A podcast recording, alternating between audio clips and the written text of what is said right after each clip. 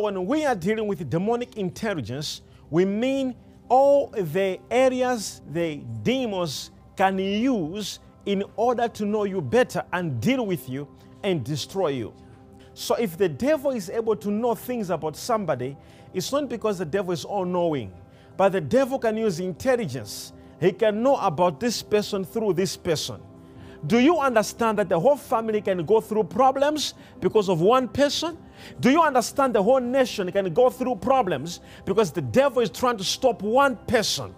Do you understand the whole company can be shut down?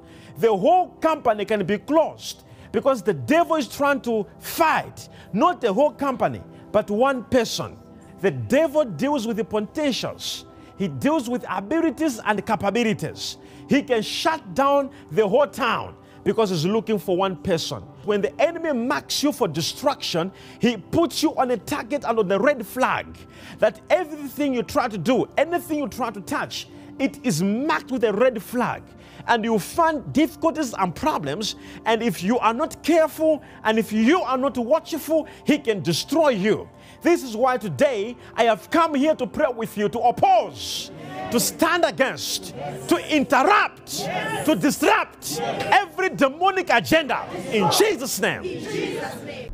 Enlightened Christian Gathering Church, demonstrating God's power and always with you.